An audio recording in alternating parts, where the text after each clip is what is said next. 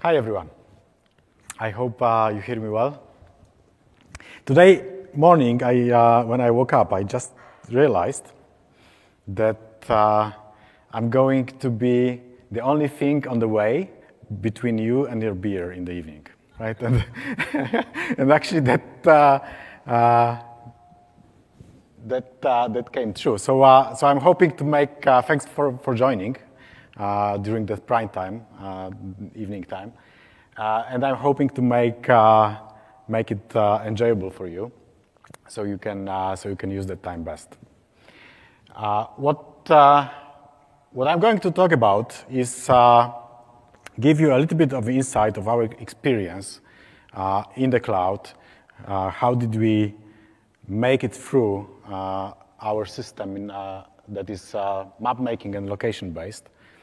And how did we move what we had in the past? How did we move it to the, to the cloud, which was pretty amazing experience for us? And what are the lessons learned from it? So to give you a little bit uh, background of, of, who we are, TomTom uh, is uh, in location business for quite a while, and location is something that surrounds us simply everywhere, right? So uh, you have uh, locations uh, is all about things that stay, that that typically are there on the earth, but also locations are about objects that move, and everything with the, with the location and with the uh, uh, with uh, coordinates forms kind of a graph in the, uh, in the entire world. Because all those objects, they are not just loosely coupled, right? In the real life, we have objects that are tightly coupled and they, they form relations between each other. So you have, uh, for example, your roads that are connected to each other, or you have your, uh, you have your uh, passengers to the in the taxis that are kind of connected via location, right? Because they, they are inside, they are uh, they uh, they uh, drive uh, for a while with, with the taxi. Also, those connections between the objects is is not only about locations. Sometimes they are legally connected, right? So, uh, for example, the fact that I have a sign that tells me uh, that there is a speed limit actually is a legal implication of what, uh, what is the uh, legal speed limit for the next couple of uh, uh, crossings, for example. So uh, you have to imagine that this forms quite a big graph that is surrounding the Earth. And it, it is the complexity that we are dealing with. Uh, we have been in the business for quite a while, and we are uh, the, the way we are approaching the business is, is that we collect the data that have any correlation with, uh, with, the, uh, with the data that we want to capture. And thanks to that, we have uh, already, for, for all those 25 years, we have collected uh, a lot of uh, a lot of point data that uh, that is that is there. So you have you have the data that that is being logged via devices that is being logged via uh, when you move, but also we capture the data uh, from the special vehicles that we uh, that run across the globe. These are called mobile mapping, mapping vehicles, and when uh, you would look inside our database, we actually, to, till date, collected about 10 petabytes of data. So that's the volume that we have to deal with. That's the volume of the complexity that we have to deal with. Uh, and the data is growing, I would say, expo exponentially. I wouldn't make a mistake if uh, I would judge that about 30% of the data that we have is, has been collected last 12 months. Right? So, uh, so maybe 30% is a, is a rough judgment, but this is, uh, this is the nature. We forecast that, that that data is going to grow and grow. Uh, and uh, and we, have, we have to manage that on the daily, on the daily level. After we collect the data, what, what happens is that we have to process it. We have to process it to create a meaningful information for our users, which, uh, as I said before, makes kind of a layered connected information, right? So you, uh, in the information that, uh, that we deal with, we can identify a couple of layers, a couple of things that, uh, uh that are meaningful, such as uh, road network, that uh, obviously is, uh, is used for routing, such as uh, addressing, that is used for geocoding. So if you, if you type an address, you want to search for something, then, uh, then you see the results. of course, traffic signs that give you the potential of, of having a better navigation experience. Uh, things like POIs. Do you want to go to the restaurant? Do you want to go to the hotel uh, tomorrow? Uh, that, that, is, uh, that is used for, uh, for search. Uh, and all that content is getting richer and richer. So we started with a basic, basic road network, and as, as you see, we are every year, every every day, we are enriching our content with the new types of data. So not only the volume that we have to deal with, but also layers of information uh, that are new, that uh, are enriching your uh, map experience, your navigation experience, your location experience. Uh, tomorrow, uh, and, uh, and for the next, next best, best experience of, of your map data, uh, we start to collect the ADAS information for the driving assistance, and uh, we are leaders in, uh, in something that, uh, that is called HD maps. So very highly precise maps that uh, is going to make it through for uh, automated driving in the future. So as we speak, we are ready today for the future of the automated driving. That's, that's, that's pretty pretty big, uh, big thing that, uh, that we are achieving. And all of that happens thanks to the fact that we master collection of the data, master uh, the, the source of information, and uh, we process, we have to process this fast, smartly to, uh, to get the meaningful information for our users. But that's uh, not the end of the story, because all of that information that is coming from, from all different sources to us is passing through the next steps, right? Before it gets to your device, before it gets to, uh, to, uh, to, to, your navigation system, before it gets to your phone, uh, it typically passes to either backend or to the device directly. And this is where we partner with, uh, with a lot of players around the world. So this is the extraction of uh, of probably, probably the most uh, known uh, players of the on the market, but uh, we deal with, with many receivers like that. So to go, get back into what we actually do is we do nothing more than uh, we just collect the data, we process it, and we deliver it uh, either directly to the device, either di directly to your uh, to your uh, search systems or via the uh, partner networks for the other applications. And this is getting back to the, uh, to the complexity, right, of the, of the problem. So if you think about the, that single junction that I showed in the morning, in the, in the beginning of the, uh, of the presentation, uh, multiplied by number of people in the world, multiplied by number of things in the world, and you will understand the, the complexity that, that we are dealing with. And all of those things are actually moving, right, typically, uh, and changing constantly. So you have to take that information, process it, and deliver it to the next, uh, next in line. Uh, and that sounds very simple, but uh, to get, uh, to, get to, the, uh, to the proper user experience is actually a pretty complex thing to do. So uh, a while ago, that was uh, around 2014, uh, we actually saw, saw the, uh, the future of, uh, of how uh, map making and how the location systems are going to be looking like. And we,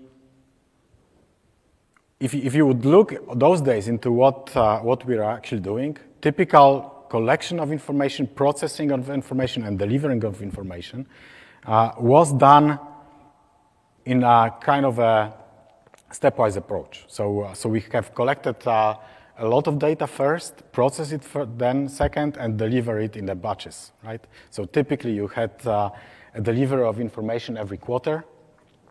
The processing of the information even last, lasted longer, and it was delivered uh, to the next in line either via internet, that was already a good thing, but typically on the CD, uh, right, or, or DVD, that was delivered to your car. And uh, we understood that this is not the future. This is not the future of the business. We had to somehow redefine ourselves. And uh, that demand for, uh, for freshness and quality of the map, continues uh, data processing innovation that, uh, that we had to do, defined our next step challenge that we, uh, that we uh, had to, to face that was to offer real-time information, real-time maps to the market. So the, so the complexity that I showed you in the, in the beginning is actually rising by quite a number of, uh, uh, of big, uh, big problems because you right now have to be reactive to any change that happens in the world, unlike previously that you collected majority of information, then you process it and then delivered. Right now you have to react to any change of the, uh, uh, of the information in, uh, in outside world and pass it through as a single transaction to the end user device. And this, uh, this actually brings entire complexity because the sources that we collect have a nature of, the, uh, of, uh, of being imprecise or inaccurate, right? So uh, there is no single source in the world that is both precise and accurate when it comes to uh, information about, uh, uh, about, about the map, right? So it either can be not accurate in time, in, in, in, in XY coordinates, and what you have to do is when you process that source, you actually have to verify it. You have to multiple times verify it against multiple rules in, this, in the uh, map making system. So your map is still consistent with the, with the actual world, right? So the fact that uh, there is uh, uh, the, the, single probe of data that, uh, that gives you a trace on the, on the GPS device can be a GPS error by itself. So you cannot conclude from single signal about uh, any change uh, in the world. You have to verify it against multiple sources, against multiple combination of, of the sources. So, uh, and that brings, when we had to redefine ourselves, that brought a lot of uh, uncertainty to us, right? Because you try to deal with the change of the system, move your quality uh, up the stack, and and uh, you have to deal with it uh, with the uh, with the partial information when you when you want to decide about migrating from, uh, from one system to another, you actually don't have enough information to understand how the system will behave in the new, uh, in the new world. So, and this is where, where we thought, actually, if we have, you know, so much uncertainty uh, in the decision-making process, this would be fantastic, fantastically fitting to the cloud, right? Because we heard that uh, the cloud is actually making you flexible. You can, uh, uh, you can uh, get your hardware on demand. You can, you can deal with it, right? So that was kind of a thought that, that we had. But the problem was that we actually had to do both things. First of all, we had to migrate our system from the old school one that was uh, delivery every quarter, every quarter uh, new information to the devices. Uh, this is something that we call the batch map, system, map making system. Uh, we had to move it to the new system that, that, is, uh, that is ready for uh, delivering real-time maps. And in the same time, you had a challenge on premise versus the cloud. How do I deal with it? Do I, do I put the system on premise? Do I have enough information? Or uh, do I move it to the cloud? Normally, you would, uh, in the typical decision making process, you would kind of sequence things, right? But this is, this is not what we did.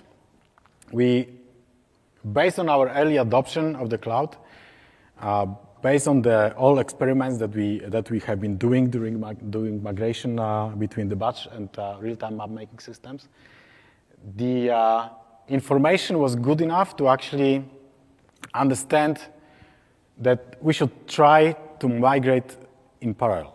So we both wanted to deal with the complexity of migrating from old school system to the new era and migrating in the same time, the same time from on-premise to the cloud which, uh, which even further increased our complexity, but uh, you're going to learn uh, later on that actually was a, uh, was a saver. That decision was a saver. Uh, so once we made that decision, uh, we started to migrate their workloads from old system to the new one uh, while obviously doing it uh, all the time, right? So uh, we, the system obviously wasn't ready for all the use cases that, that it had to deal with. And we started to measure.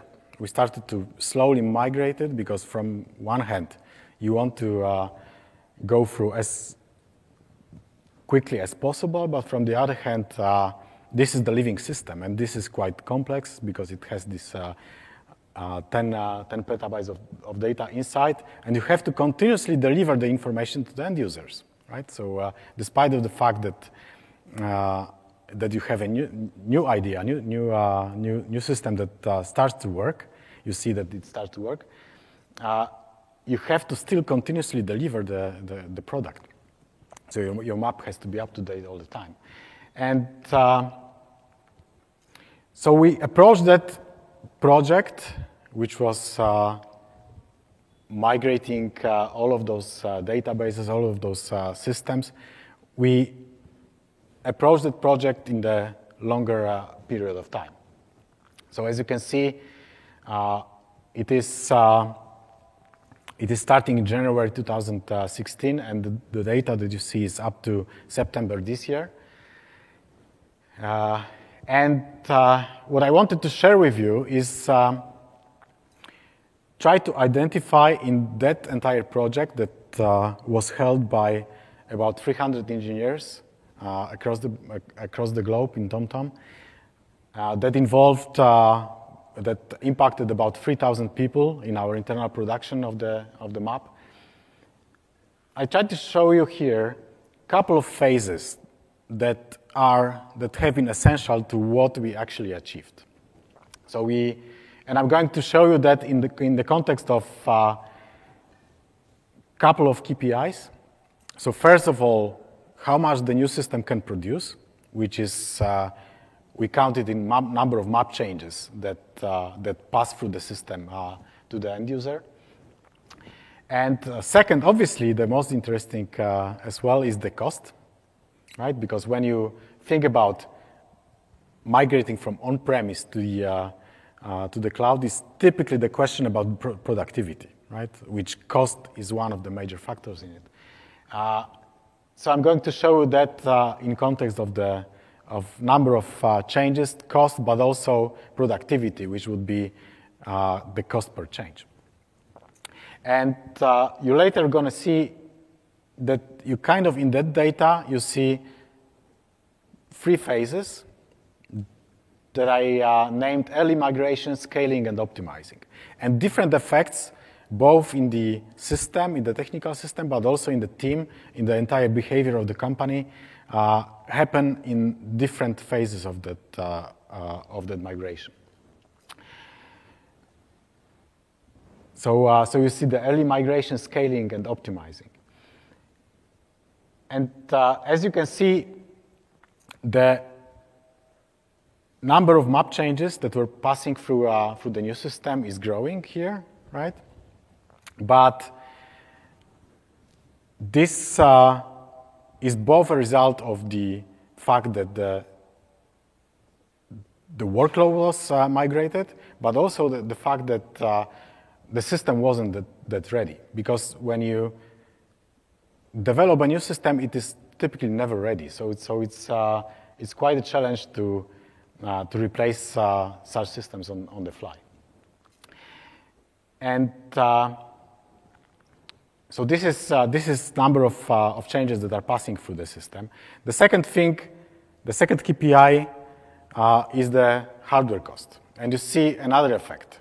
That first of all, when you start to migrate, you start to migrate the workloads into, into the cloud, your uh, your scale is growing, your, uh, your system is, uh, is picking up more and more workloads. But what you see in the end also is that the hardware cost is dropping. And this, is, this was a surprising, surprising thing for us because what you saw in the previous, uh, uh, what you see in the previous uh, slide was that number of changes is growing, but the cost is coming down. So why is that? You're going to see, I'm going to talk it through uh, in a couple of minutes. And, uh, and the same view, uh, which is your productivity, your product, typical productivity figure, which is dividing the cost by number of changes that you do. And you see a couple of patterns there as well. So, uh, so in your early uh, migration phase, the cost uh, seems to be pretty high, and it was, in, in fact, in our case, it was, it was not acceptable. Uh, and uh, we had to somehow deal with it during the scaling, during all the migrations, and uh, further optimizing the system. All right, so uh, if we zoom in to the early migration phase, what, what happened in that time is that, so this, this is starting in January and finishing around June. The team is, in the beginning, is quite enthusiastic about the change. So we are migrating uh, both uh, the workload to the new system and also uh, to the cloud. And uh, what we see is that the performance of the cloud, unlike uh, some of us thought, was actually better uh, than, than our on- on-premise which is which was counterintuitive because the on-premise is you know physical hardware, and you would expect uh, uh, physical hardware to behave uh, a, li- a, little bit better than, uh, than the virtual machines. But that what actually happened, right?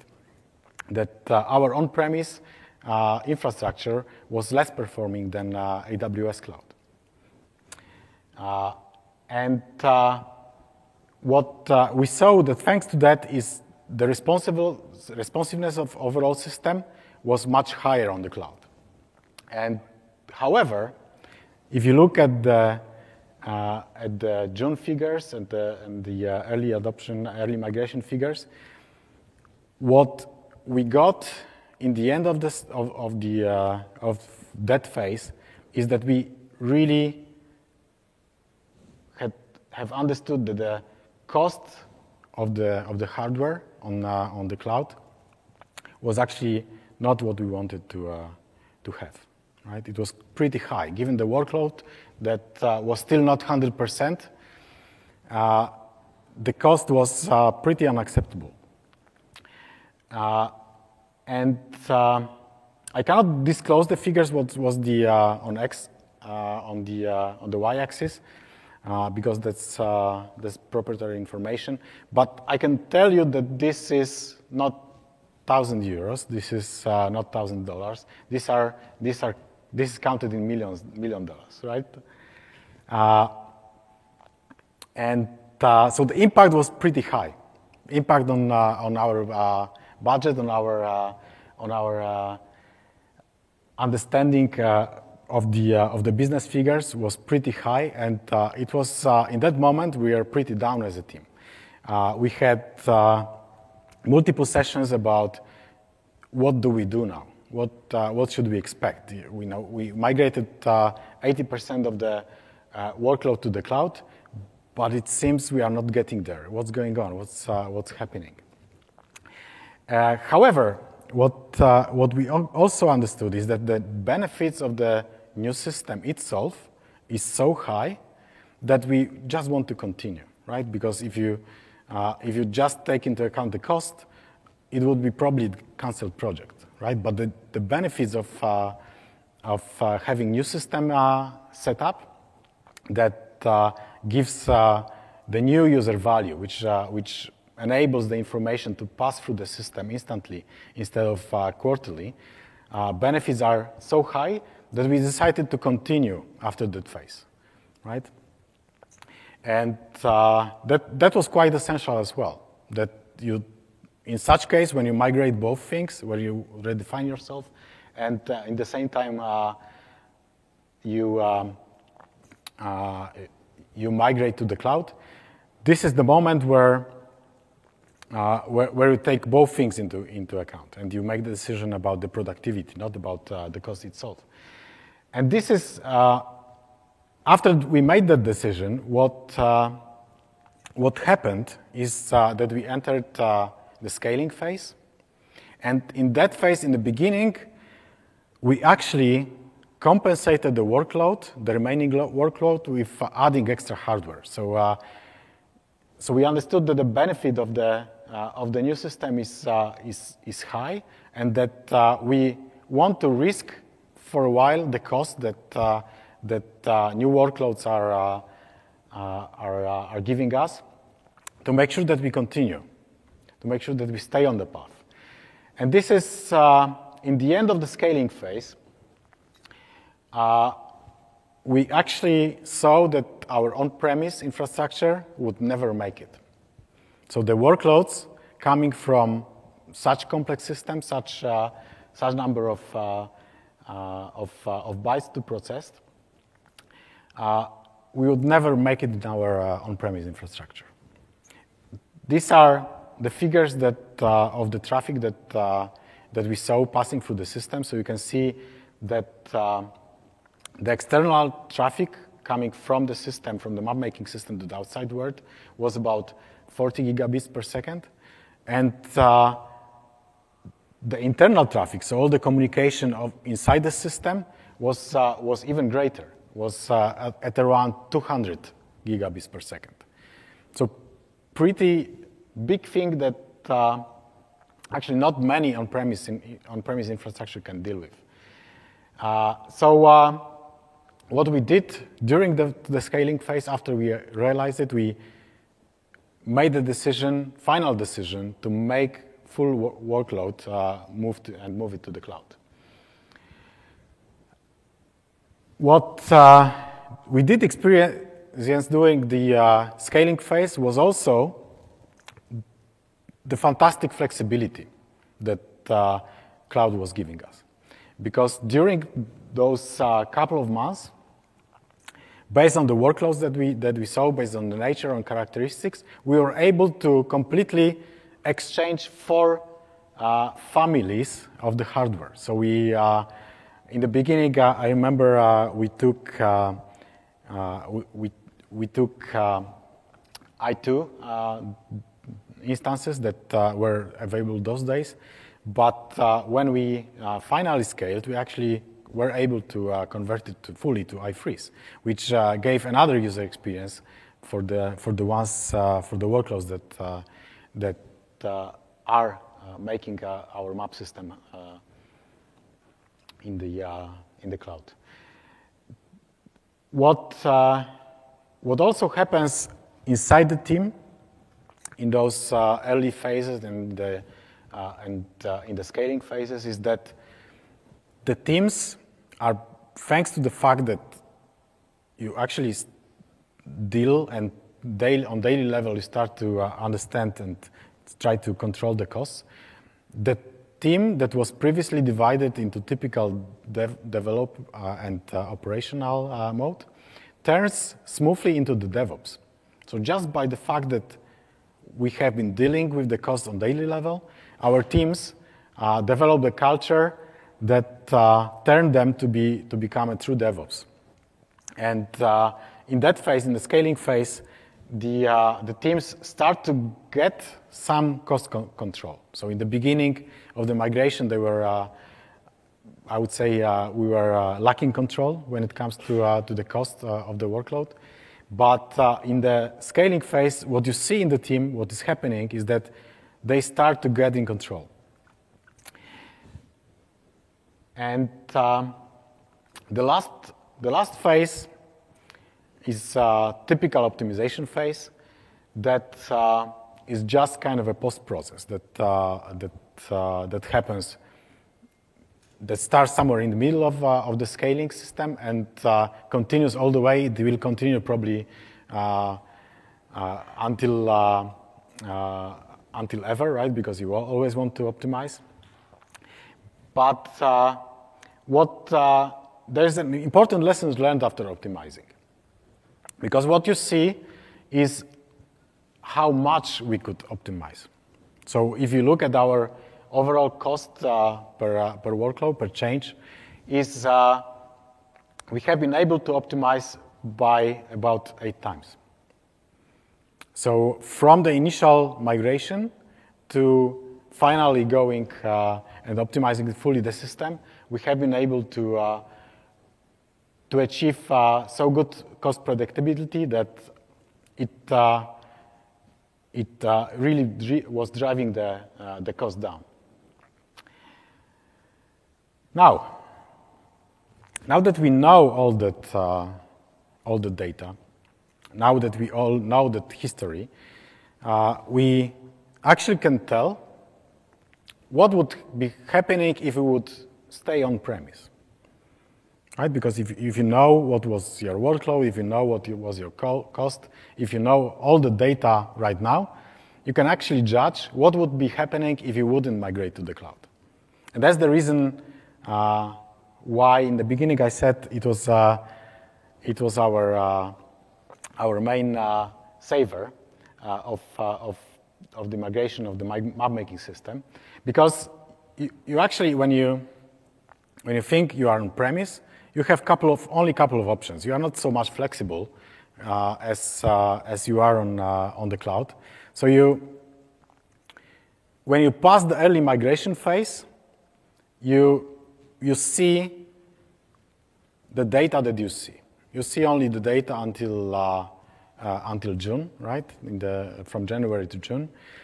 And you g- go into the point where you are about to make a decision.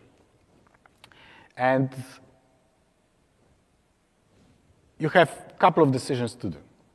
You either are going to decide that you're going to go all the way, you're going to scale the system and optimize it, but to do that, you actually on premise, you have to buy the hardware upfront, right? So if you would buy the hardware upfront to the on-premise uh, infrastructure, what would be happening, knowing now that uh, we have been able to optimize that much, what would be happening is that you would end up with uh, about, I calculated that, with about four times higher cost of the system than uh, you ended up in, the, uh, in AWS. And uh, not only that, because of the, uh, of the fact that AWS turns out better than on-premise infrastructure, your productivity of the system when it comes to uh, when it comes to the time to market uh, of the changes would, uh, would be reduced compared to the, to the on-premise because the hardware is simply slower, so not the, the changes are passing, pa passing slower. Uh, you wouldn't be also, if you are going to, would be making decision about uh, buying the hardware on premise in that moment of time, you actually, you would have one chance to choose the right hardware right? Then uh, if you and if you would choose the, the wrong one, you would actually live, it, live with it forever. The second thing that uh, might have happened after early migration, we might have said to ourselves that, all right, that was a good idea with all that, all that uh, real-time map-making system, but it is too costly, and we're going to cancel the project. That what would uh, potentially be happening with the, uh, with the decision. And then, of course, you always have an option to kind of try to be flexible on the on premise right? And, uh, but for the on-premise infrastructure, it means that you have to take baby little steps. So you make a decision about scaling, optimizing, scaling, optimizing, and trying to buy new hardware while you go. But that, obviously, if you, uh, if you buy new hardware, it takes a while. Uh, it takes a while before you, uh, you make a decision to buy and the time that the hardware is delivered. So you would actually have little waiting periods in between. And that, what would, ha- what would uh, happen with that is that your system, in, in that case, uh, in that case uh, based on the data that we see, would uh, reach the market two times, two times slower. So we would probably be still in the middle of migration of that system. Uh, and of course, the same uh, on-premise means uh, reduced productivity. And this, is, this was from the uh, decision-making perspective. However, of course, what happens when you migrate to the cloud is, uh, is that you see reaction of your team, reaction to that, right, to, to the, uh, to the change that, that we experience. And this, uh, I asked around uh, from our team uh, before that session, uh, I asked around what do they think about uh, the experience of the cloud? And uh, what do they think if it would be staying on premise? What, do they, what would they lose? And what do they gain with, the, with staying with AWS? and these are, this is the voice of the team. So you see that they say uh, we are more productive, more flexible. That's, we can test the scale, which is for us it's uh, quite essential, uh, given the data sizes that we have. Uh, we have better hardware fast, right? And uh, uh, and our costs are not fixed, so you can delay your decisions. You can you can try to understand as as you go what would happen with the with the with the system. Now, what what did it uh, mean to our business? So in the beginning, I told you that uh, our uh, and all, all the uh, all the market was like that before. Uh, our data freshness, so our uh, map map freshness, was counted in in months, right? So you see what you see on the chart is that our delivery in 2015 between the change that was happening in real world and when the data actually made it to, to the device uh, was uh, about 150 days. So 150 days, uh, if somebody made, uh, some city made a decision to change the traffic rules, it was 150 days that uh, our customers were suffering, right, from, uh, from that change to not be, not be noticed in the data. And what you see is, is the chart while migrating, how the system was, uh, was targeting that need. So today, uh, we already uh, deliver the information weekly. So uh, compared to 150 days before, it's uh, right now seven days. And the only reason why we do that is that we keep a buffer, a safety net still in the system. So it's not the full system capability, but we, uh, we still have a safety net when it comes to our uh, quality system to keep a little bit of the buffer, observe the system for a while, for a longer while. Uh, so far, it doesn't give us uh, uh really any surprises. So what we know is that next years we are going to be targeting uh, real-time maps, and uh,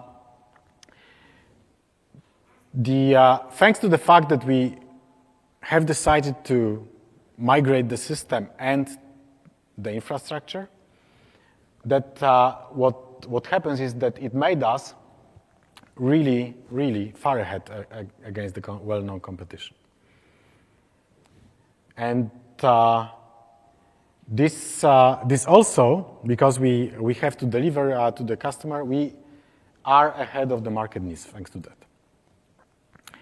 And uh, we actually right now are helping, helping our customers to get ready to, for our fresh data.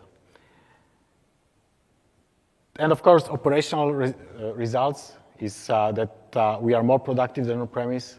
uh, and we are more productive than on the old system. What, uh, what will it give uh, for, uh, for the customers of TomTom in the future is that the, uh, that system is capable right now to target really advanced needs of the future. So if you think about uh, autonomous driving, the map that stays in, uh, that, that is delivered to the autonomous vehicle has to be really accurate and really fresh. So it's not only accurate about position, XY coordinates, but also in time, you have to detect the change and pass it to the vehicle very fast because it's about safety. And safety is very valuable, uh, valuable thing. Uh, it's also enabling other, uh, other use cases like smart cities, right? The information, if, if in smart city the information uh, would go from the city to the citizen in 150 days, that wouldn't be really smart, right?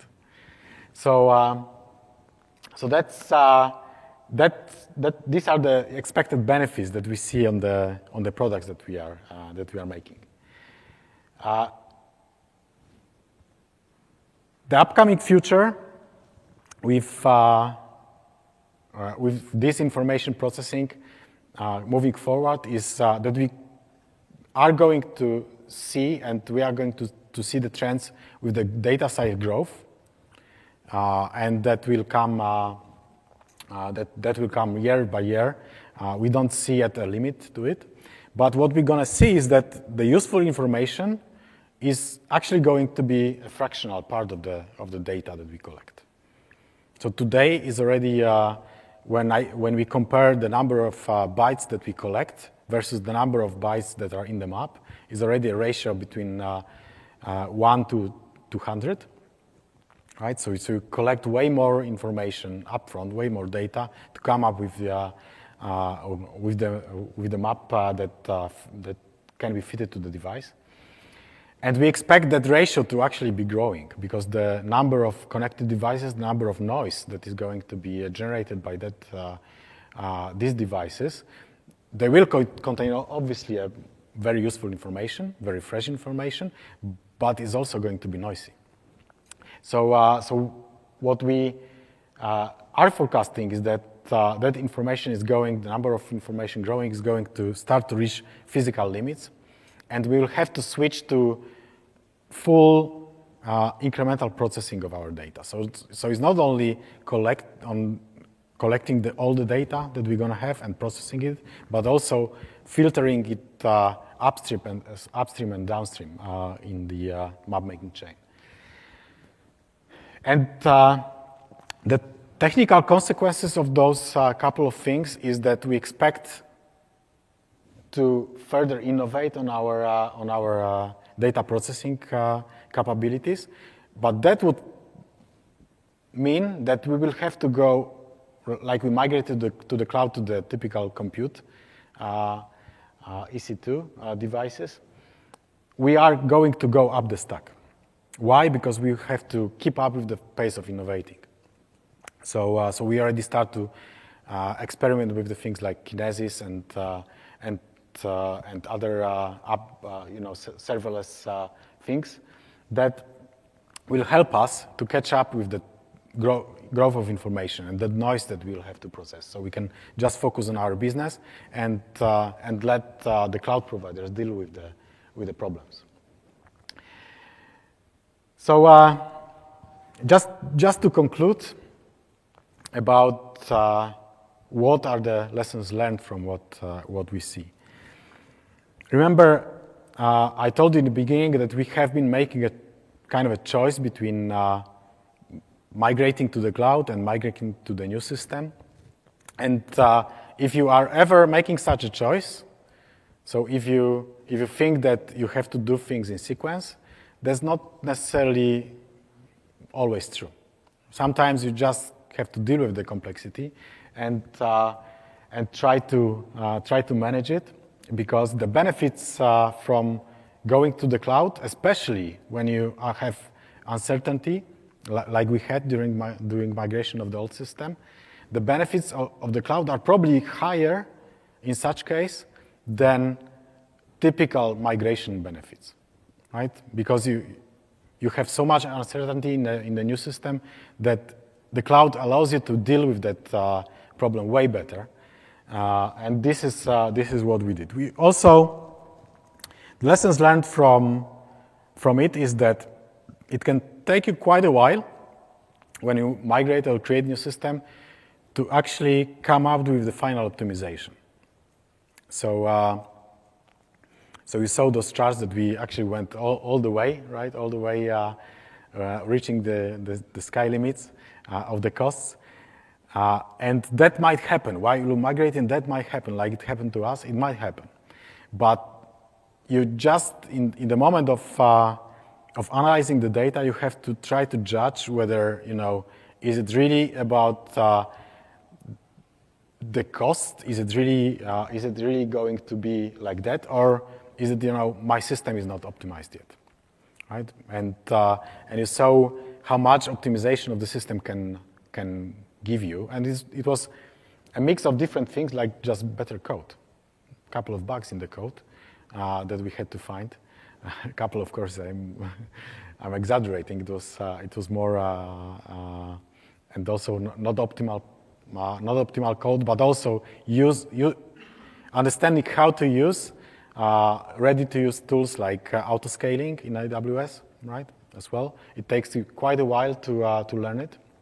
So so that's, uh, that's our lessons learned. And um, I, hope, uh, I hope you enjoyed this session. And uh, if uh, you are about uh, to make your decisions like that, try to uh, learn from us and, and, and take, take this home. Right, thank you very much.